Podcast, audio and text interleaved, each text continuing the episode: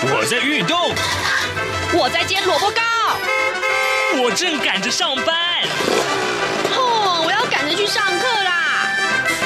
这个时候，我们都在听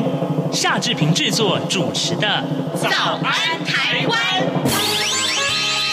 早安台湾带给你最热门的时事访谈，最感动的人物专访，最直接的民意表达。对，让我们一起收听《早安台湾》。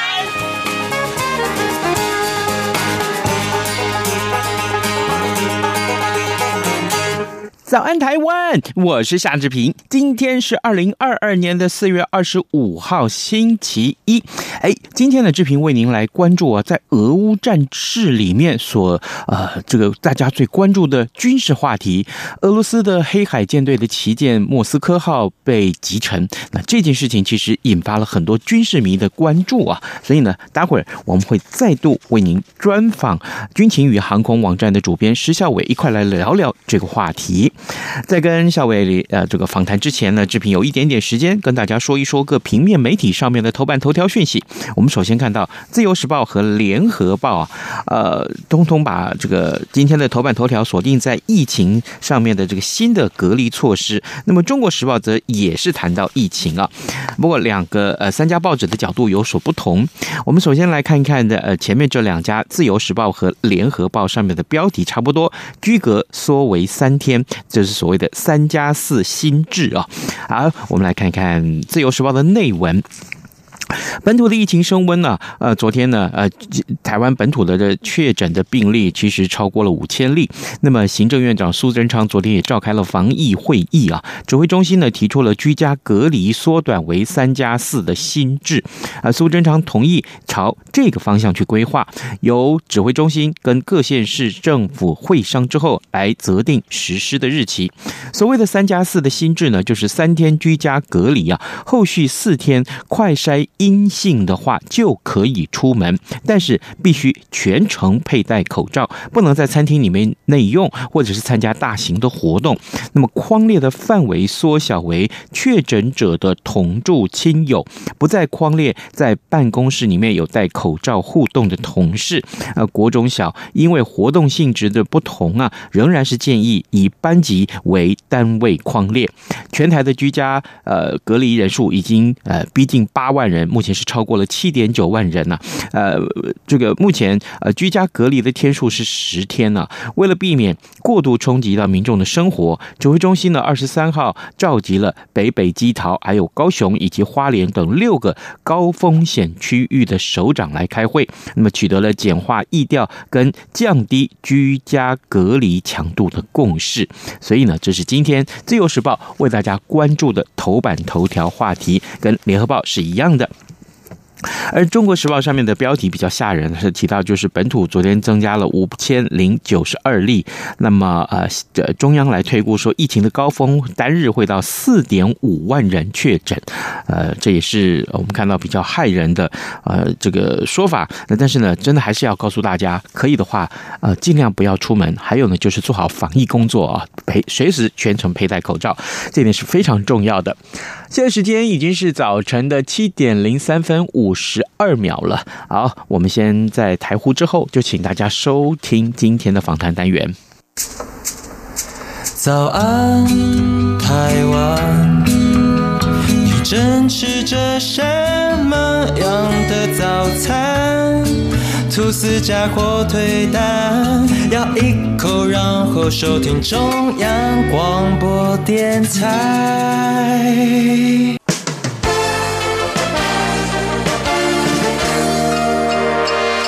早安，笔记本。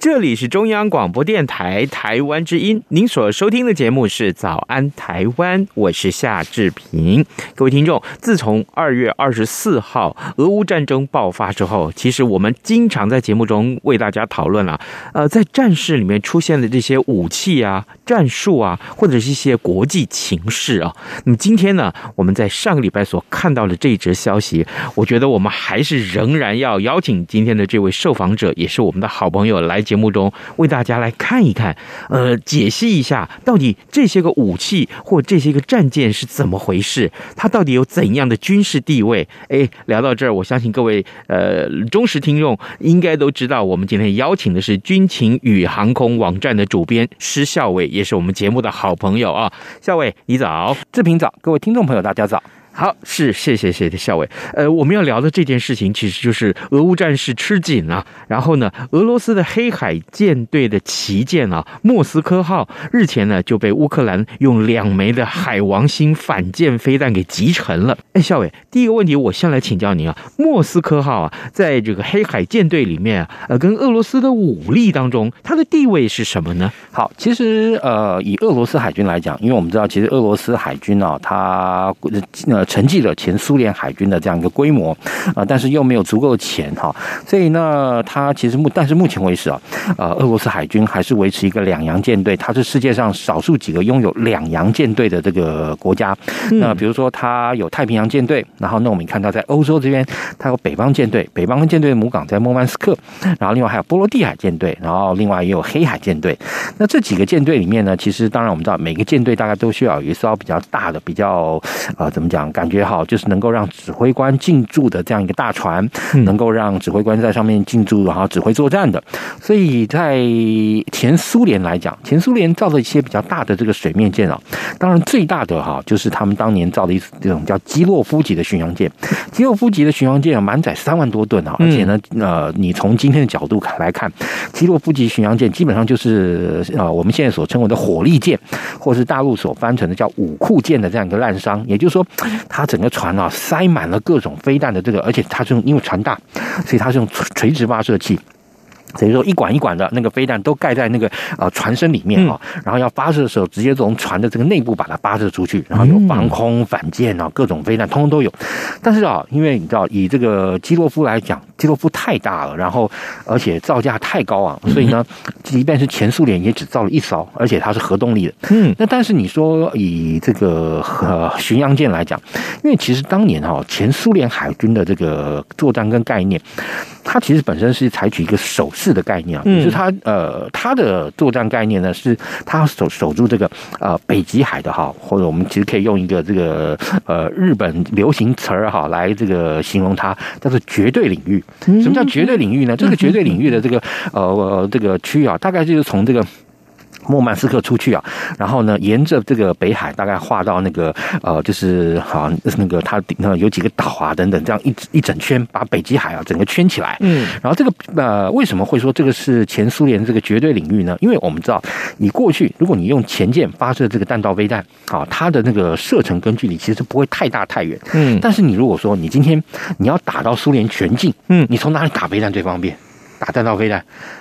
就是北极海，对，也就是说，你从北极海啊那个地方发射弹道飞弹，你可以打到苏联任何一个角落。所以，对于苏联来讲啊，苏联当时啊，他就必须要把这个北极海这个绝对领域守好，这个地方是绝对不能让你啊这个美国人啊偷偷跑进来。因为其实，在过去冷战时期啊，那个苏联人就知道，美国建立了一个全世界啊最大的海军啊。那大家会以为说啊，美国可能这个呃这个军力强大，这个陆军一定最大，就是不是？美在美国，美国其实最大的单一军种，就以军种来看，就是所谓的呃。那个大小是用什么来？是用它的装备价值来来算的。也就是说，好，美国海军的这个装备价值，在美国各个军种里面是算最大最大的。哦，对。所以呢，那美国建立一个最大的海军啊，而且基本上是一个公式海军，有各种航空母舰啊、什么潜舰呐这种。所以呢，苏联海军呢，横那个在一九七零年代拿到这个美国海军建那个就是建新建军的这样一个这个计划之后，嗯，嗯当时哈苏联啊，他要做的事情，第一，当然他也强化他的海军的军力，但是他是要做的事就是啊，全力发展哈，把把它变成一种守势的一个作为跟概念，就是说我就是要避免你哈美国人啊跑到我这个绝对领域里面来。所以你看到俄罗斯的这个航空母舰，就是苏联的航空母舰库兹涅佐夫号，它本身不是一个攻势型的，它其实你看它是用滑跳甲板，就是要让它的上面的舰载机去强化它这些巡洋舰。我们刚刚讲了巡洋舰在做反潜的时候，它的防防空武力不足的这个地方啊，就苏联的这个军舰普遍来说防空战力不如美国美国舰艇，这是事实。所以造这个航空母舰主要是要让舰上战斗机来帮助哈这些哈那个苏联的舰艇呢，然后作为防空，还有呢防止美国的这个反潜巡逻机呢溜进北极海去猎杀苏联的这个潜艇。所以在这个，因为我们刚刚讲，既然你从这个北极海可以打这个苏联全境，同样苏联也可以从北极海打美国全境啊。诶。对不对？对 呀，对呀，对呀。嗯，所以哈，北极在那个时候反而是哈那个华约跟北约的兵家必争之地。哦，那所以呢，苏联他当时造了这个基洛夫级的这个巡航舰，就是要避免美军啊这个突入哈那个呃北极海，然后来。在北极海，然后完成他们这个对水下的这个潜舰的这样一个掩护。嗯嗯嗯。所以呢，好，你看过去前苏联他们在海上来讲，他们所好估计到最难缠或者最麻烦的敌人是什么？就是美国的航空母舰。嗯。啊，其实跟啊今天中国大陆所面临到的状况很类似。嗯。所以当时苏联造了基洛夫，但是基洛夫太大又太贵，所以呢，他就改造这个莫那个莫斯科弗拉瓦。光荣级，这几条船本来都不叫这个名字，后来就改名了。对，因为这个苏联解体，然后变成俄罗斯之后，这个也要政治正确嘛。嗯，好，OK。所以他造了这个 Slava 光荣级的那个巡洋舰。光荣级的巡洋舰的这个概念啊，就是用来辅助哈，或者说强化基洛夫级的。它其实本身其实说真的，在战场上的角度来讲，你一看它就是属于那种所谓的我们或者用台湾人听得懂的讲法，叫充足。嗯，为什么叫充足呢？因为它的主要的武装配备啊，其实你看啊，它的船哈，我看过这个船三次啊，两千零二年在横须贺。嗯，还上去过，然后两千零八年在釜山也上去过，然后两千零一七年在新加坡啊，那次因为我就想说前面都看过两次，就一看没什么大的这个改装变化，我就不去了。啊，从旁边走过，因为新加坡太热了，我们从底下走，光从他船头走到船尾就已经快融掉了，真的热死。是。好，然后那。这个船哦，你看到它的外形上最大特征啊，就是什么？它一共有装了哈，一边八管，两边十六管的哈，那个超音速反舰飞弹，就是他们 P 五百，后来性能提升成 P 一千。是这个 P 五百跟 P 一千呢，主要就是在于射程啊，那个 P 一千比 P 五百大，然后但是速度都很快，都是两倍半音速的这个巡航速度，然后终端攻击的时候速度更更吓人。嗯，而且重那个飞弹又特别大，重量特别大，如果真的给你夯中一一枚的话，嗯，航空母舰大概都可能必须要退出战场。是前苏联的概念是什么？就是用这种船，然后去朝向美国舰队全力冲锋，然后冲到距离你两百公里左右，然后把这十六枚飞弹突一股脑通射出去，然后再加上当时他空中的轰炸机也丢一股脑丢一大堆这个高超音速反舰飞弹，嗯嗯，然后你知道就是从四面八方让美国航空母舰突然一下面对一大堆的这个反舰那个那个超音速飞弹，而且让你旁边你就算有神盾舰，是不是？你神盾舰一烧，你你你同时能应付几个目标？我让我同时丢下去飞弹数量就超过你身边所有。神盾舰的能够防御的总和，这个概念叫做饱和空中攻击。什么叫饱和呢？也就是说，如果你的这个飞那个军舰，好，从发现好敌方的飞弹到通通把它能够击击毁，好，假设说在一个单位时间之内，就是我们讲到这个飞弹出现到命中船这个单位时间之内，假设说你能够处理十枚，嗯，能够击，你绝对可以稳稳当当击落十枚飞弹。但对不起，我我打了十一枚呢。那另外那一枚你就想，一定会中，对，一定会中，对。所以在这个情况下，这个就是苏联人的这样一个概念。所以你看，像光荣级，它就是前面有十六枚的这样一个那个他们叫沙箱啊，或者说是 P 五百的这样一个反舰那个飞弹啊。那后面呢，其实又很妙，就是说它其实是大量的把这个基洛夫级的一些装备跟好那个系统装到它的船上。嗯嗯。但是呢，因为它本身船比较小，它满载大概只有一万两千多吨，嗯，所以就是说它变成苏联哈当年造这个巡洋舰里面的一个高低配。嗯，它跟基洛夫是一个高一倍，基洛夫在后面打一大堆，光荣级冲到前面再打一大堆，然后让这一大堆的飞弹就让你美国的这个呃舰队防空啊，哎，超过你的这个负荷这样的一个技术那个部分。所以呢，它但是它我们刚刚讲了，既然是它的这个主要任务是去冲航空母舰，嗯，所以它就一定要让让让它自己的那个船在发射飞弹之前能够活着，所以它还比较侧重什么呢？侧重防空。所以它其实整个船啊上面有这个六十四枚的这个 P 那个 S 三百防空。飞弹的舰载型，嗯哼，然后但是呢，啊，那个 A 三百基本上是一个大规大大区域的这样区域防空飞弹，所以它还有小区域的啊，就是点防空飞弹，或者是它的这个有限的这个区域防空飞弹，后面还有一个叫毒蛇，就是 AC 八的舰载型，还左右两边各装了一个。所以也就是说，这个船严格来讲啊，你真的如果你去形容它的话，你用形容到它是武装到牙齿都不都都不都不都不夸张，哇，武装到牙齿都不夸张。但是 这也有一个问题，像比如说我们刚刚讲到它那个反那个 P 一百号或 P 五百，现在 P 一千的那个反舰飞那个超音速飞弹，它就堆在这个甲板上十六枚，啊，那个啊一三二四哈，那个左边哈是一三，右边是二，啊不跟着左呃右前是一三，左呃左前是二四，嗯，然后一那等于说右前是一三五七九十一十三十五，然后右前左前是二四六八十十二十十六各八颗，然后呢这个飞弹的问题就是，哈，你如果说今天它这个船本身被人家拿反舰飞弹打到了以后，对不对？哎，很可能这个反舰飞弹的爆炸，或甚至反舰飞弹它剩下的燃料烧烧烧，就把你整个船给烧毁了。嗯，这次其实就是碰到很类似的状况。哦，因为这次它本身我们看到它的这个弹着啊，目前大家都是说一枚啊，但是我看起来有点像两枚，但是当然一枚或两枚那也不重要，反正船都已经沉了。嗯，它那个船哈，我看到它中弹的位置呢，其实是在它的舰桥后方跟它的这个烟囱的前面哈，那个地方是什么呢？其实它一个四哈那边有四组哈左右各两管的那个近迫防御武器，嗯，叫做 AK 六三零。AK 六三零什么意思呢？它是六管三十公里机炮，它其实也跟那个 A ten 啊，A ten 是七管哈，它或者方阵快炮是六管二十公里，它那个概念跟那个方阵快炮很像，而且你知道它那个哈也是用弹链的哈弹鼓哈弹链加弹鼓的方式进弹，一个弹鼓啊大概有一千九百多枚的这样一个炮弹，然后哎三十公里机炮的炮弹很大，我跟你说那个视频我跟你讲比我们咱咱两个人脸都长的，哎呦。对，所以它那个弹的这个推进药跟弹头都不容小觑，等于说你这个飞弹它这是打的时候刚好就。命中差不多那个位置。如果说好啊、呃，一般而言讲，反舰飞弹命中船以后，它有两种啊啊、呃呃，会造成船的这个灾害的这个模式跟情况。第一，弹头炸了，嗯，弹头炸了其实干脆。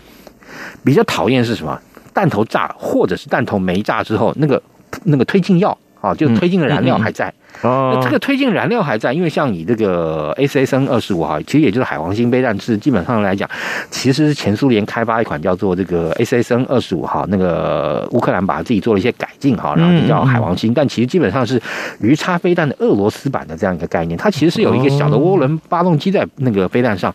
所以呢，它是用靠那个燃料哈，一体燃料去烧的。那就变成说，如果你命中的时候嘞。燃料没有烧完，嗯，那燃料都是那个油啊，然后泡那个配合你爆炸以后产生的热啊什么的，那这时候它烧起来，我跟你讲，一发不可收拾。像最有名的。啊，英阿福克兰大战的时候啊，那个当然大陆那边叫马岛，但是我一直觉得大陆叫马岛，其实在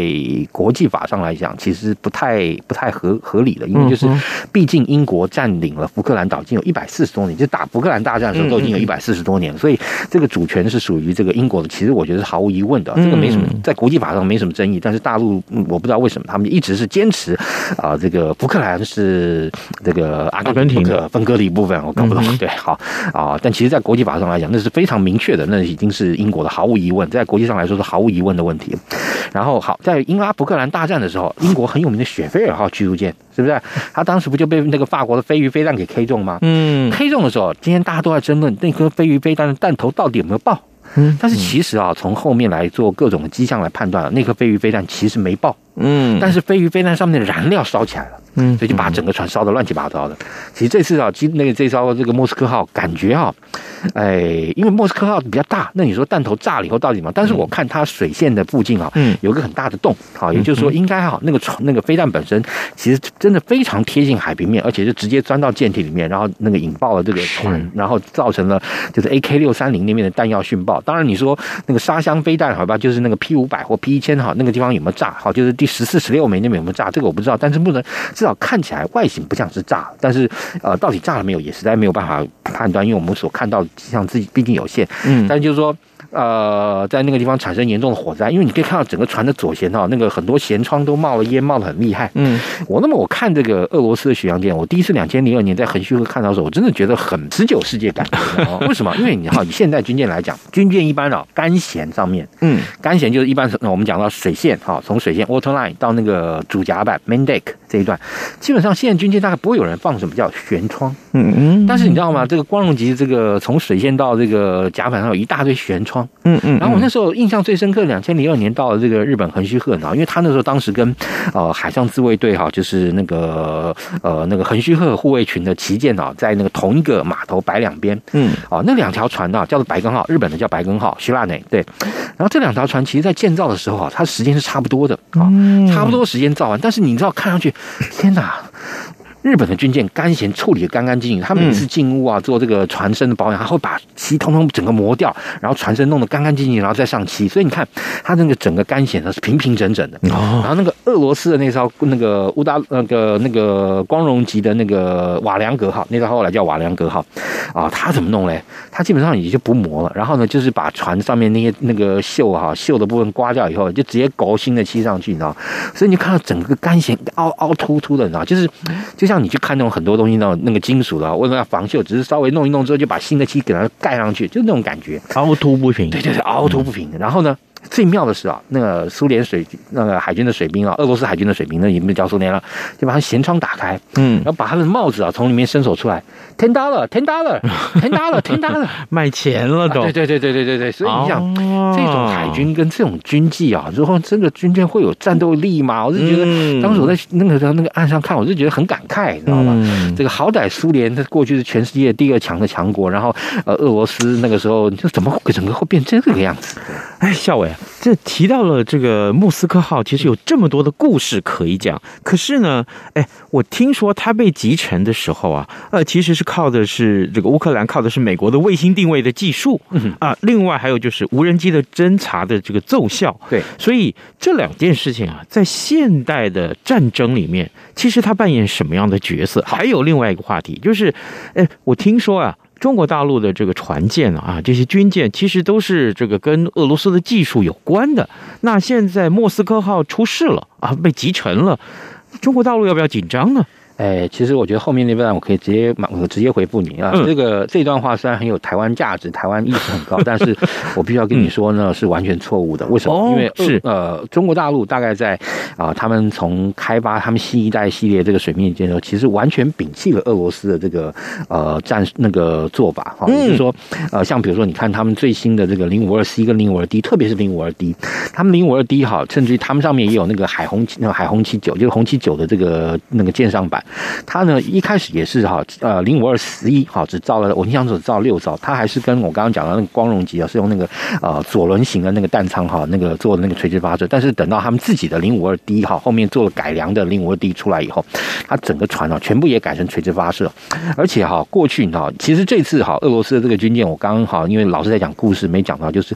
光那个莫斯科号这条船呢，你看到之后你真的很感慨，就是说它上面的这些啊雷达设备装备那根本是上个世纪。七零年代、八零年代的水准哦，它比如说，它主要一个防空搜索雷达是一个三 D 雷达。什么叫三 D 雷达？就是能够测距跟测高的。嗯，它那个测距跟测高那个雷达还是还是 MS 七百啊，是很老的一种雷达，你知道吗？嗯，啊，它后面当然你说有一款改型啊，就是从这个 MS 七百的呃 F 七百改成 MS 七一零，叫顶板。顶板的确哈，大陆用的非常的多。你可以看到大陆的这个水面舰哈，像他们的零五四，基本上来说主要的对空搜索都还是那个顶板天线。嗯嗯。但是大家也不要忘了，现在大陆。的这个大万吨大驱，还有他们的我们刚刚讲零五四 C 跟零五二 D，都是用这个平面阵列相位雷达，而且它这个平面阵列相位雷达，因为它开发的比较晚，当然了，号称是比美国的这个能够看看得更远，然后同时处理的目标更多，号称，嗯，哦，因为它毕竟是呃后发优势，它是主动的，美国的还是被动。但是呢，我也有听说哈，就是从他们其实也是他们自己关系的，然后就他们有一次讲说他们的零五二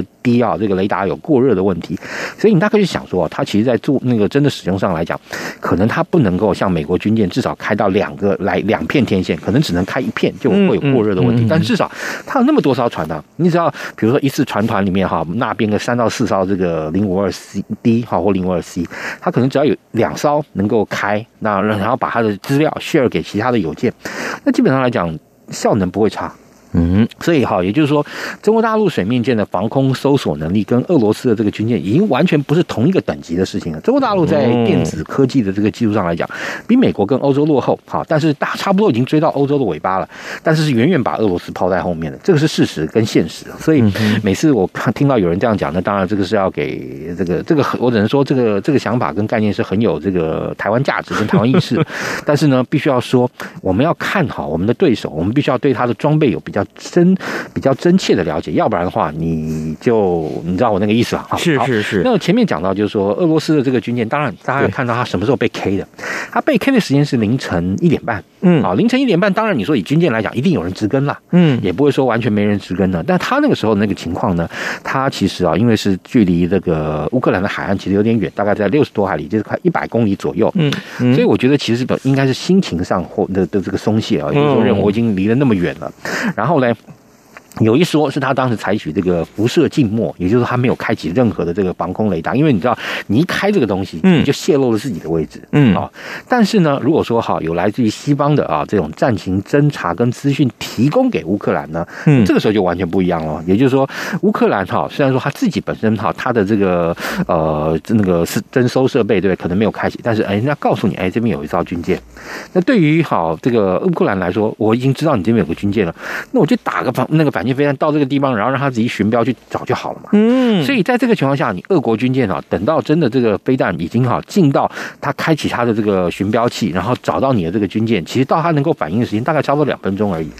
哦，对，其实真的大概两分钟而已。对，所以好，那如果说你直跟的人少，然后呢，相对来说可能植根的几率不好，或甚至于呢，可能有一些那个心情上的一些松懈等等。那这个时候两分钟来了，可能哎，你还有一些反应时间，看到有这个啊，你的这个舰上的这个电子设备哈，被动侦测侦测到了，哎，到底是真的假的？然后这个时候你要开始启动那种所有的反制措施的话，搞不好就已经来不及了。嗯，所以在这个情况下，你说这个船。被打到，嗯，哦，当然，这个战情资讯的获得啊是很重要一个部分，因为其实打仗很重要一点，就是你要看得到你才能打到嘛，你看不到你打个打个打个什么玩意儿，对不对？所以在这个情况下，那自然而然的，我相信啊，那美国所提供的这个战情资讯一定有帮助。那当然，你说那个乌克兰无人机啊，是不是有进行一些袭扰，然后故意在你那个呃那个光荣那个莫斯科号看得到？打，但不见得打得到的地方，那边飞来飞去，然后去占用到你一些这个频宽。因为其实既然如果，当然这两个就冲突了。我刚刚讲，如果是无线电寂寞，它是看不到的。嗯。但如果不是无线电寂寞，它其实你说这些雷达本身来讲，如果它看高的地方好，跟看低的这样一个雷达，可能也没有办法同时使用，又会有一些电磁频谱干扰的这样一个问题。所以整体而言啦，那你说这个莫斯那个莫斯科号的问题，其实就是啊，船太老。嗯，然后其呃，俄罗斯近几年新造的一些船啊，你就会看见，跟这个光荣级的这个船比起来，是有非常大的这个差别。其实比较像现在西方规划的一些军舰，它也比较重视逆中的外形，然后整个船的这个外壳也比较平整，然后也不像这个呃莫斯科号就是光荣级啊，上面还采用一些铝合金作为这个上层结构。嗯，那都被打到都是很严重的，对，铝合金的结构是。原来如此，好，各位听众，今天早上之平为您邀请到军情与航空。网站的主编施孝伟，每一回我们在聊军事武器啊的方面的这些呃解题的时候，我们都会想到请孝伟来一块儿跟我们分享。那这一次我们聊的就是俄罗斯黑海舰队的旗舰莫斯科号啊，日前被乌克兰的两枚海王星反舰飞弹给击沉了。当然，这件事情在整个呃俄乌战争里面，其实它具有关键的一个地位。那么呃，整个战事仍然会这样子一直持续下去。呃，目前来。它还是没有一个一个结束的迹象啊！呃，如果往后这一类的这个很值得跟大家分享的内容，我们仍然要邀请校伟来到节目当中。嗯，OK，谢谢校伟，谢谢，谢谢，感谢志平，也感谢各位听众。是，早安，台湾，你正吃着什么样的早餐？吐司加火腿蛋，咬一口，然后收听中央广播电台。早安，豹马仔。